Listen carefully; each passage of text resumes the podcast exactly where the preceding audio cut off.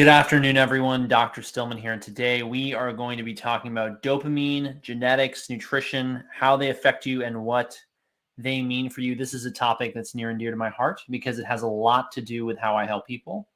Most of the people I'm dealing with, when you look at how they behave, have got trouble with some of their um, dopamine dependent functions.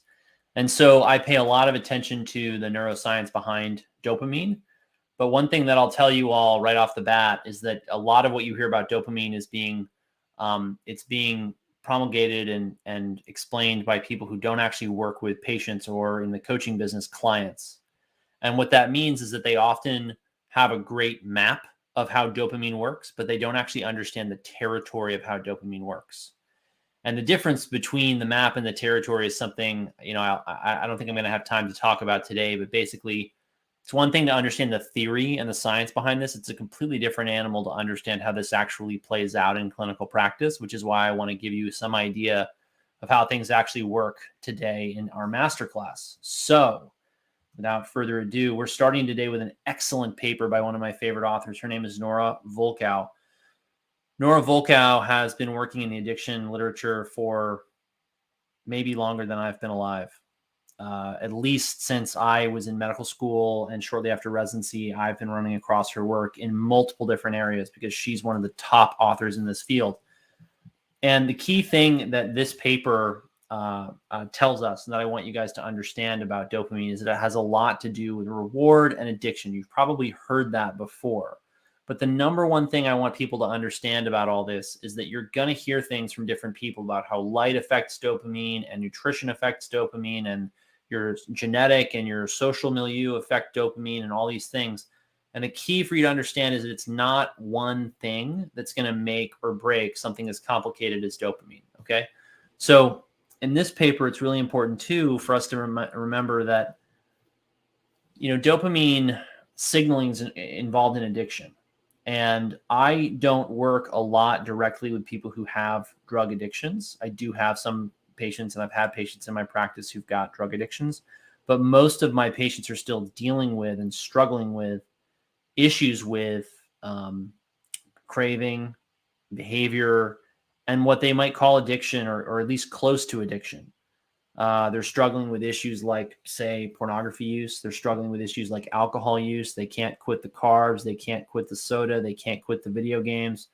And they wonder why and the search for why leads us to understanding or questioning okay, what's really going on under the hood here? And that's where this neuroscience of drug addiction and reward really comes in. And what they say in this paper is that drug consumption is driven by a drug's pharmacological effects, which are experienced as rewarding and is influenced by genetic, developmental, and psychosocial factors that mediate drug accessibility, norms, and social support systems or lack thereof. That's a very, very big statement. And what that means for me functionally in my practice, even though I'm not dealing predominantly with people who have uh, drug or alcohol addiction issues, is that whatever we're trying to get under control as their behavior, uh, we have to look at all these different factors in order to help them understand how to change their life and their lifestyle and their diet so that they can get that behavior under control. Because those behaviors are often driving the symptoms of their disease that they're coming to me for help with. We're going to talk a lot today about brain fog. So if you have brain fog, listen up and sharpen your pencils because this video is definitely for you. If you have problems with focus, with mental clarity, with working memory, we're going to talk about all of that today. And I'm going to help you understand some of the secrets that I use in my practice to help people understand these things better for themselves so that they can get better outcomes. Now, the thing about doing things that are rewarding, in other words, stimulate the dopaminergic tract or, or areas in the brain, as this paper says here, the reinforcing effects of drugs mostly depend upon dopamine signaling in the nucleus accumbens. Chronic drug exposure triggers glutamatergic mediated neuroadaptations in dopamine striatal uh, regions, including blah, blah, blah, blah, blah, and limbic pathways, the amygdala and hippocampus. And in vulnerable individuals, this can result in addiction. Okay. That's a loaded term right there. But the bottom line there is simply this if you've if you are using anything that stimulates dopamine, you're basically, and the way I explain it to patients is you can either increase the dopamine in the brain or in the body in general. Because remember, a lot of dopamine is not actually made in the brain. A lot of people forget that. And the reason that's important, by the way, is that if you're using a lot of dopamine in other organ systems, how are you going to have enough raw materials left over in order to make and have optimal dopamine levels in the brain? That's why we'll fix someone's process in the body that may be consuming dopamine or its its metabolites or precursors, and all of a sudden their brain fog will go away. I didn't necessarily treat their brain; I treated something else, and all of a sudden they're sharper, more focused, have less brain fog, have more working memory. But I digress. Okay. So whatever you're using that basically stimulates dopamine, that's one of the ways that you can get more dopamine in the system and get that reward. But what happens when you use this and overuse this is that people wind up getting less and less effect, right? And that's where we want to focus on what can we do in order to support levels of dopamine so that you don't have to constantly stimulate its release. That's how I think about it. That's that map is not the territory thing. Okay, so complexity of dopamine metabolism. Dopamine metabolism is wildly, wildly complex. And one of the things that I want you guys to understand about this, and I don't want to spend too long on this paper, is that while dopamine metabolism is really, really complex, honestly, I don't think most of the people writing about it are doing justice to the fact that while it's complex, what you can do as a everyday person is optimize your diet and your lifestyle and your environment in order to have optimal dopamine levels. Okay. This, by the way, is, an, is the paper where I, I wanted to bring up this point I just made. Although dopamine is an important neurotransmitter in the brain, a substantial part of the overall dopamine in the body is produced outside the brain by mesenteric and mesenteric organs. So if you're dealing with problems that are linked to low dopamine in the brain, your problem may actually be outside the brain itself that's been my experience with many, many patients. Okay, here's a nice little schematic of dopamine production. Here's another one. You see that phenylalanine and tyrosine feed forward into dopamine production. What are they not showing you on this screen that drives me insane? They are not showing all of the minerals and vitamins that are essential for dopamine production. They pay lip service to biopterin, which is important, but there are many, many more micronutrients that are essential here. I could spend an entire hour unpacking just the nutrients that are necessary for dopamine uh, production and signaling. One of them, or another one that's really important, is NAD and NADH, which is where B vitamins, niacin, things like that are really, really, really, really important. Okay. One of the most interesting papers that I reviewed today for this masterclass is this one so, working memory capacity predicts dopamine synthesis capacity in the human striatum. One of the reasons I picked this paper to share with you guys is that my experience again, the map is not the territory, my real lived experience in taking care of people and trying to alter their dopamine levels is absolutely that when we get things right and we're supporting dopamine production with the right nutrition and the right um, daily routine and things like that, is that they see massive improvements in things like working memory, mental clarity, their ability to focus, stuff like that. Which, again, I don't see people really unpacking the way I think they need to in the health and wellness info space. They, they often talk about one or two things, but they don't really address all the different factors. Although, to be fair, I'm not going to do that today either. I don't have the time. It's way too complicated. Oh, and by the way, I am going to be having a, webinar on this uh, coming up soon.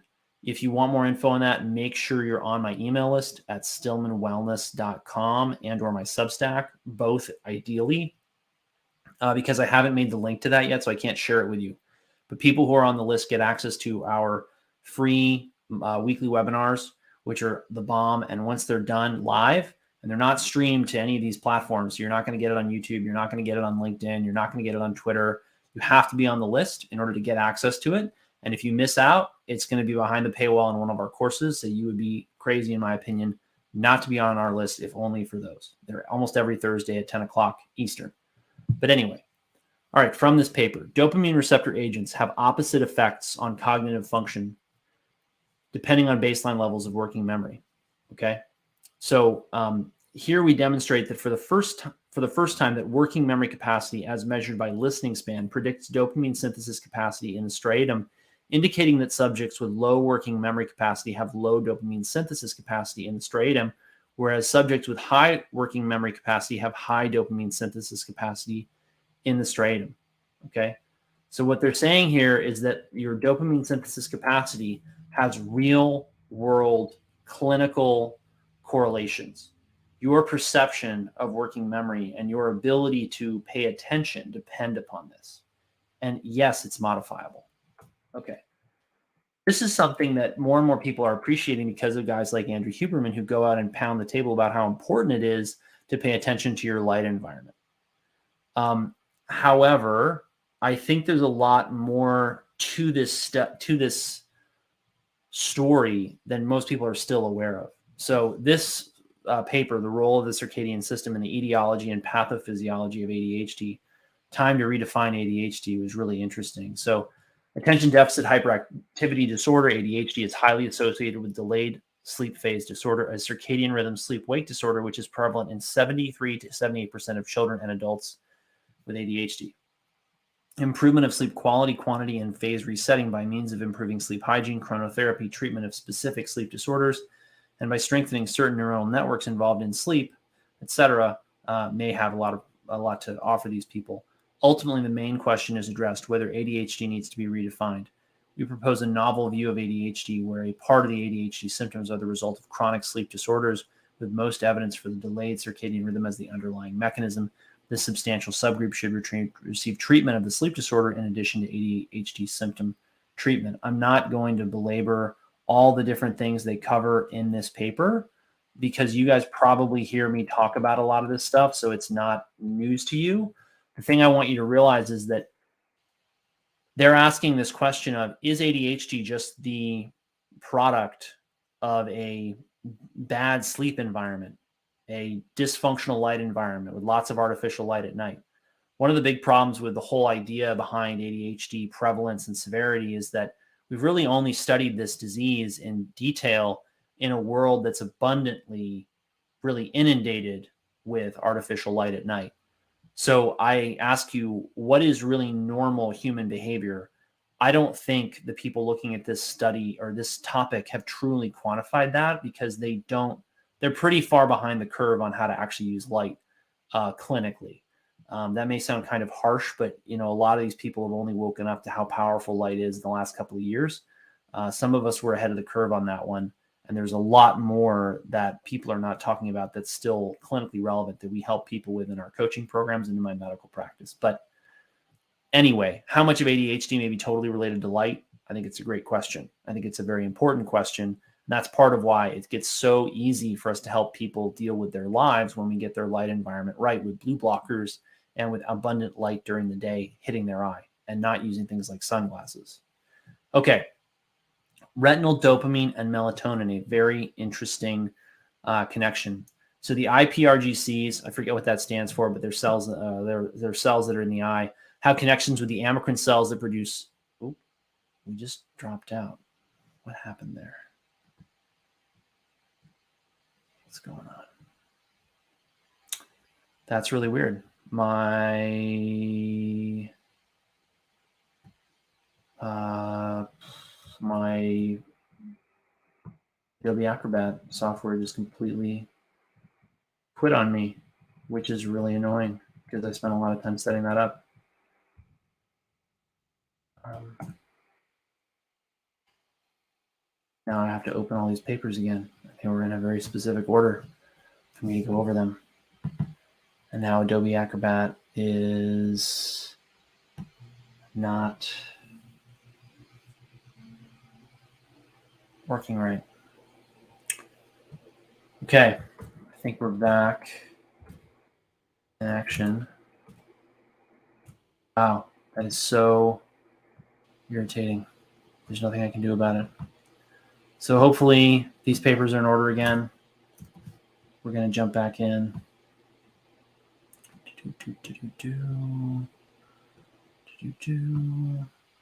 Okay, where was I? I was talking about retinal dopamine and melatonin. Okay, so retinal dopamine dysfunctioning has been hypothesized to play a role in the regulation of neurodevelopmental growth of the eye, leading to refractive errors, which may explain the increased prevalence of refractive errors that were found in ADHD. Translation The light hitting your eye and the chemicals it has to interact with at the eye or in the eye will affect how your eye grows. This is part of why we see so much more visual disturbance, people needing glasses uh, in plain language. In our modern world, where we've got lots of air pollution that is reducing the amount of light hitting the earth, we've got tons and tons of light pollution at night, we've got an altered diet, all kinds of things are con- colluding or coming together in order to wreck these pathways, right? And the corollary to that, by the way, is if you lead a more uh, natural life with more natural light in your eye, with more natural food, with healthier habits, arguably you're going to have fewer issues with your eyes. We've certainly seen that. My friend Jay Montgomery, who's an ophthalmologist, and I totally agree on that. And that's what he's seeing in his practice. Interestingly, ADHD is considered a neuro, neurodevelopmental disorder that is associated with low dopamine levels in certain brain areas. And the retina is basically an outgrowth of brain tissue. I don't think enough people think about their eyes as an outgrowth of their brain, but that's exactly what they are. So, whatever hits your eye arguably is hitting your brain.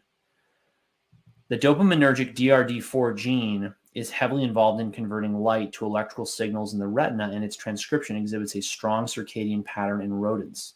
Translation This dopaminergic DRD4 gene is really critical for turning light that hits your eye into electrical signals that go into your brain. Wow. If you've never stopped to think about the fact that light hitting your eye creates an electrical signal that goes into your brain, I want you to stop and think about it because that has profound impacts. The light that hits your eye programs the brain that you think is your own. Okay. And that's why I'm so against artificial light at night use. And I see it just destroying people's brain function. Now, this gene exhibits a strong circadian pattern. What does that mean? If you're going to disrupt these patterns with living living a light a, a, a life at night with lots of artificial light, you can expect problems with this system. That is indeed what we see clinically. It's also what we see in the literature if you really dig into it. So the DRD47R allele is one of the proposed genetic risk factors for ADHD. It's one of the ones I've been looking at right now. I'm reading this book by a guy named Doug Brackmann called Driven that's been very insightful into this. But again, I don't want you guys to focus on the genes because I actually asked Doug this. I said, "Hey, you know, should I be getting my patients dopamine testing?" And he said, "No." And the reason, or he said, I said gene testing to be clear. And he said, "No, because the thing is, there's hundreds and hundreds and maybe thousands, I don't know how many different things that affect this. And so it matters much more how the patient is and not what their genes are. The genes, as some of us like to say, are predisposition, not predestination. And that's a really important um, caveat because you, you can't blame your genes for these things. So carriers of the 7R genotype have less ability to reduce the light sensitive second messenger cyclic adenosine monophosphate level with illumination. Translation uh, people with different genes are going to react differently to light. So some, and this is where a lot of patients get confused. Like Dr. Stillman, my husband wears blue blockers and he just goes right to sleep, and I wear blue blockers and I just don't see that much of a difference. To be fair, almost no one tells me they don't see a big difference with blue blockers, but that's an example of something that people would say to me where they don't see as big a difference with other people. You're all unique. Your genes are different. Your environment's different your prior experiences, your lived experiences are different. Your neural circuitry as a result of that are different. So never make the mistake of of making your of comparing your experience to someone else's. You need to really make sure that you understand that that's going to be different from person to person. Dopamine and melatonin have opposing roles in the regulation of the circadian rhythm. While dopamine is mainly synthesized and released in the early morning and during the day, melatonin is released in the late afternoon or early evening and peaks at night dopamine has an inhibitory effect on melatonin release and vice versa. Okay. Do I think it's a coincidence that when you look at people who live an artificially lit, a, a life of artificial light at night, do I think it's a, a coincidence that they have low dopamine and behaviors associated with that? And then their sleep is destroyed, which would be associated with low melatonin? No. And this is why one of the first things we start people with when they join a coaching program or join the practice is get outside three times a day for three 10 minute walks and wear blue blockers at night because it fixes a ton, a ton of problems. Okay. So I'm not going to belabor that anymore. Um, it's an interesting paper, but you know, I think a lot of you follow me know it all too well.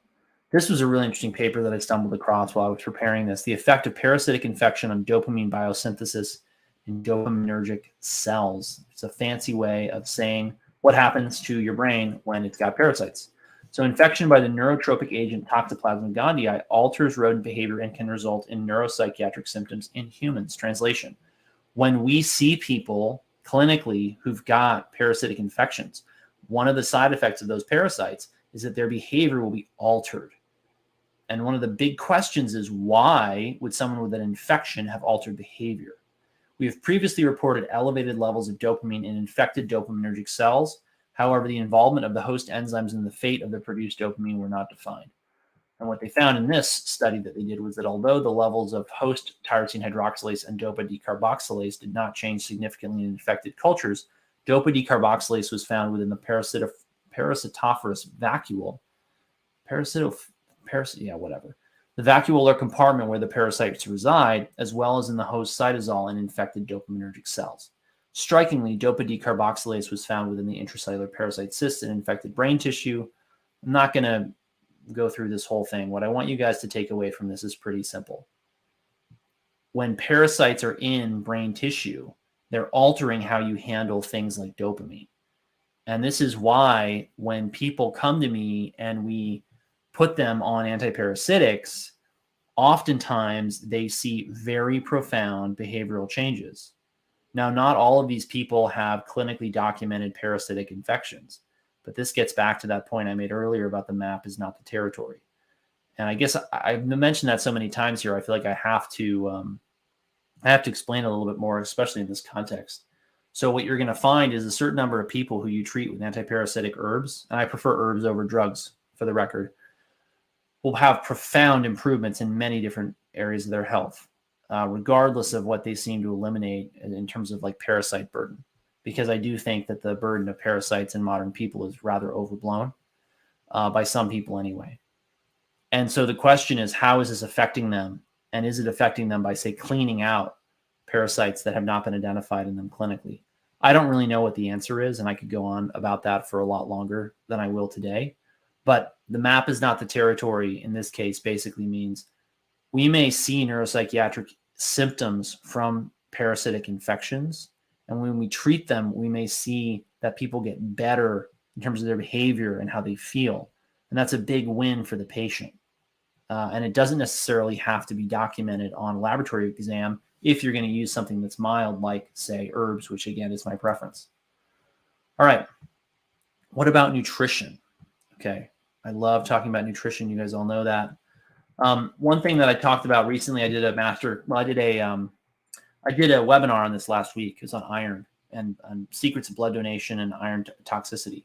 So iron and dopamine have a really interesting relationship. When you basically when you combine iron and dopamine in the brain in high levels, you'll see an increase in oxidative stress.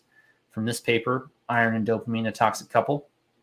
Although an elevation in brain iron levels is a normal feature of aging, the increase is greater in Parkinson's disease. On the other hand, the effects of the disease are most marked in the nigrostriatal dopaminergic system. Um, neurodegeneration in the affected regions may result from the potent redox couple formed by iron and dopamine itself, and discuss the clinical implications of this molecular trait in this dynamic and rapidly moving area of Parkinson's disease research. Translation Combine too much iron with too much dopamine in an aging brain, and you get a recipe for Parkinson's disease. And that's why, you know, I'm a big fan of managing your iron status with blood donation.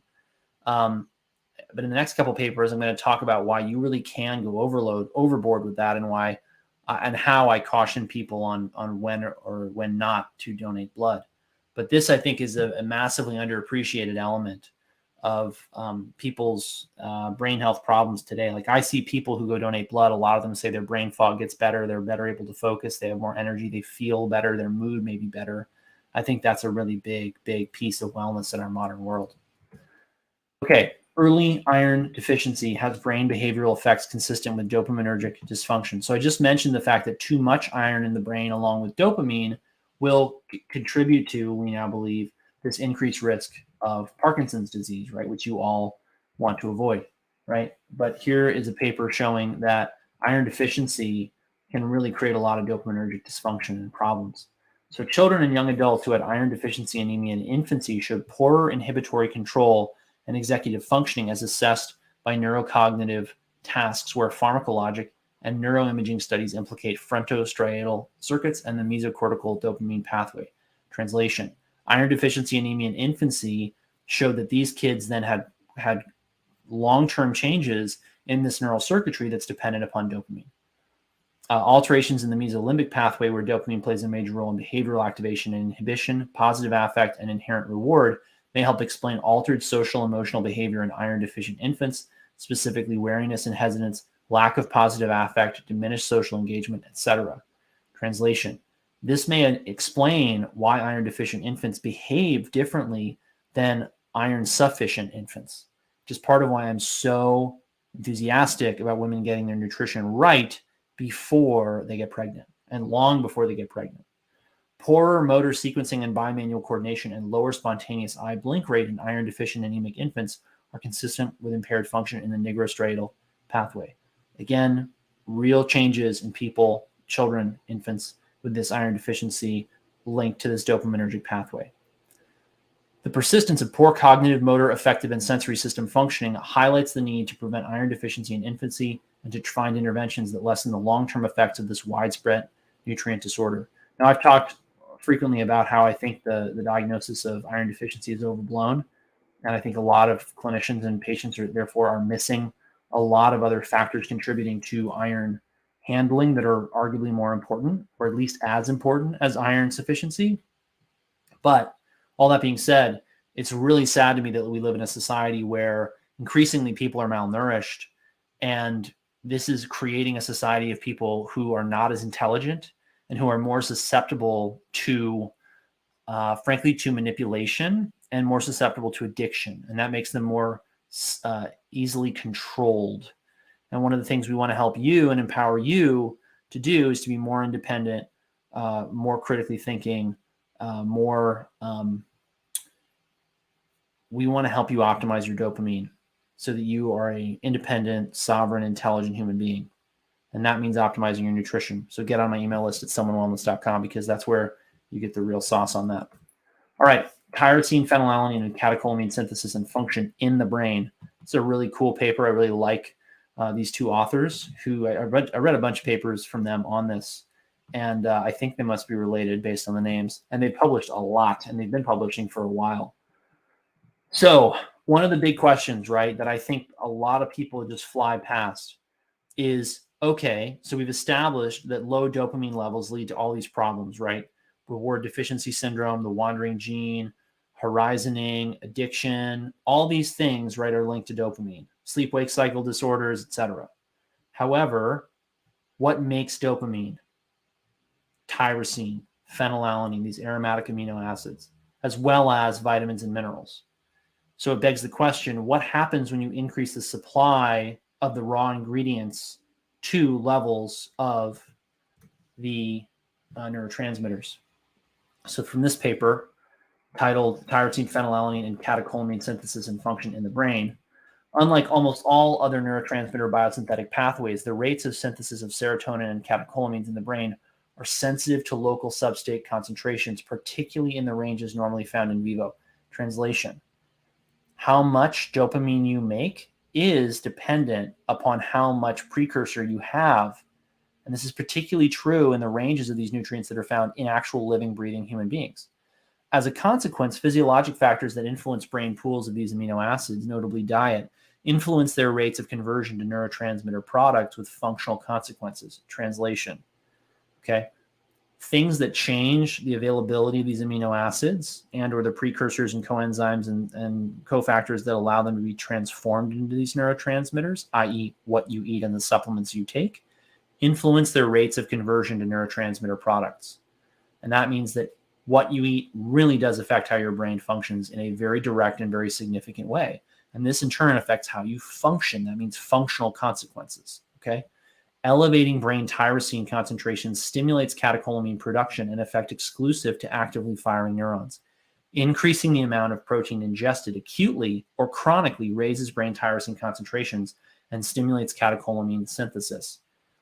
One single protein rich meal can make the difference in how your brain functions.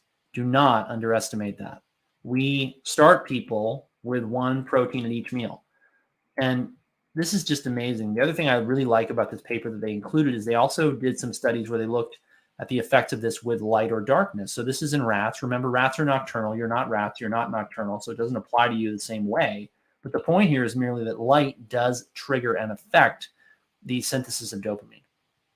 Okay, so you look at the serum tyrosine level. This is in, in the vehicle, it refers to the uh, rats that got the vehicle, not the tyrosine. So the light tyrosine group and the dark tyrosine group received a tyrosine supplement. So look at these numbers in serum tyrosine.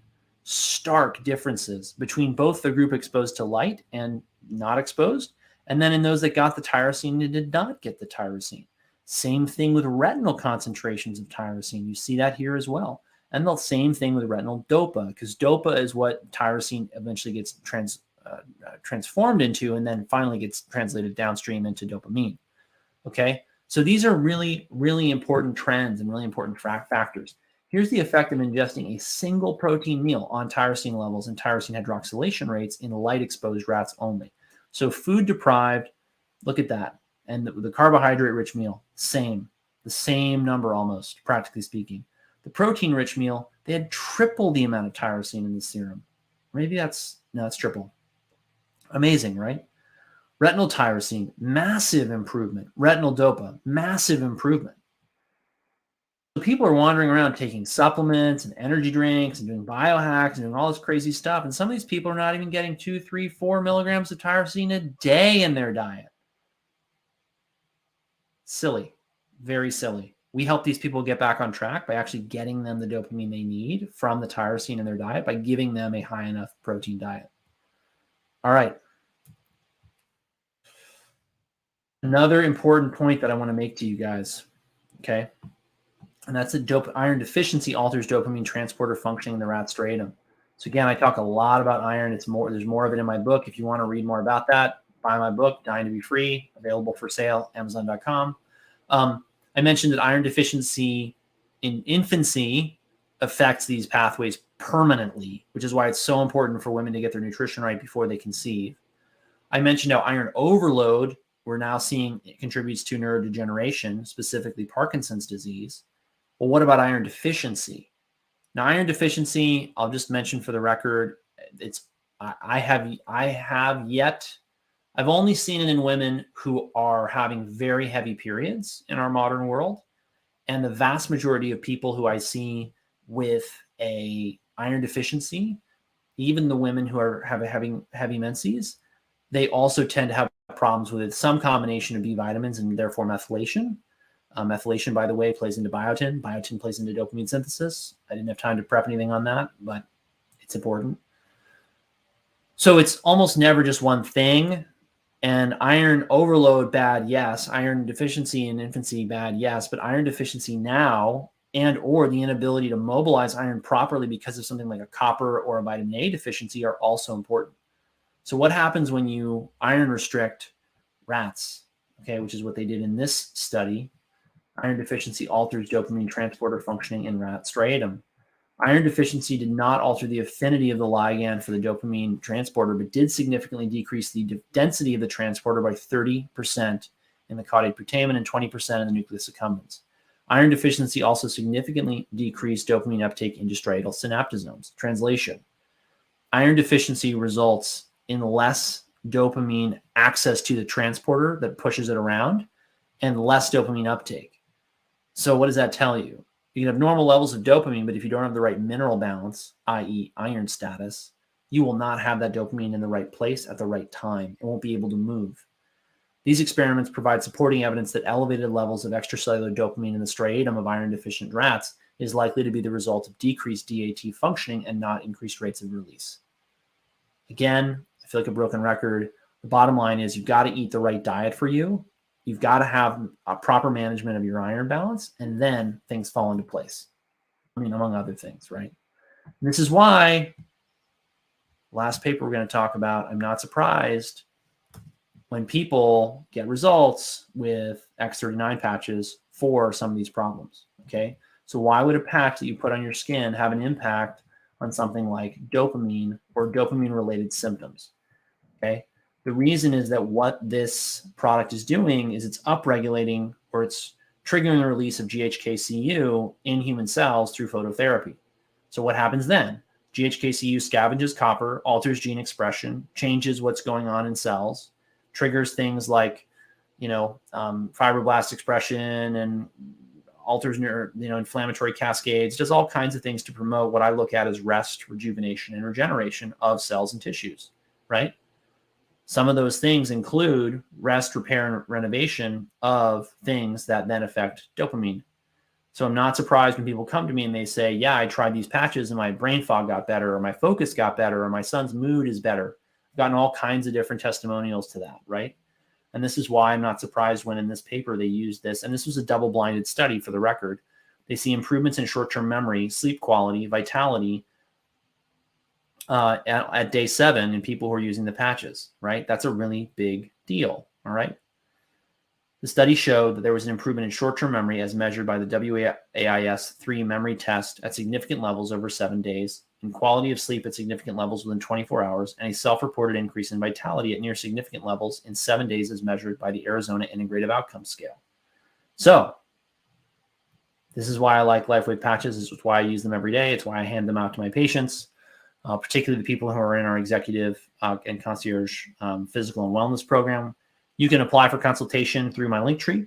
You can also learn more about LifeWave patches and try them for yourselves through the links in my bio or bio link tree. The link tree below here has got all these links.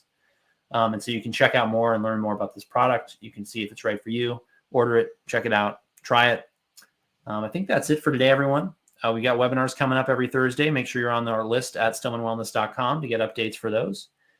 As always, take care, everyone. Have a great day. Oh, and I almost forgot. If you are a premium subscriber uh, to my Substack, stillmanmd.substack.com, you get access to a weekly Q&A with me after the masterclass. A Zoom invite comes to your inbox with a recording of this uh, if you're on that list. And if you're not on uh, my Substack, and or if you're not a premium subscriber, you still get a link uh, to the Monday masterclass where I'm unpacking really important topics every Monday at uh, 3 or 3.30 depending on when I get done prepping the video. So, as always, everyone, again, thanks for watching. Take care. Have a great day. Don't forget to get outside.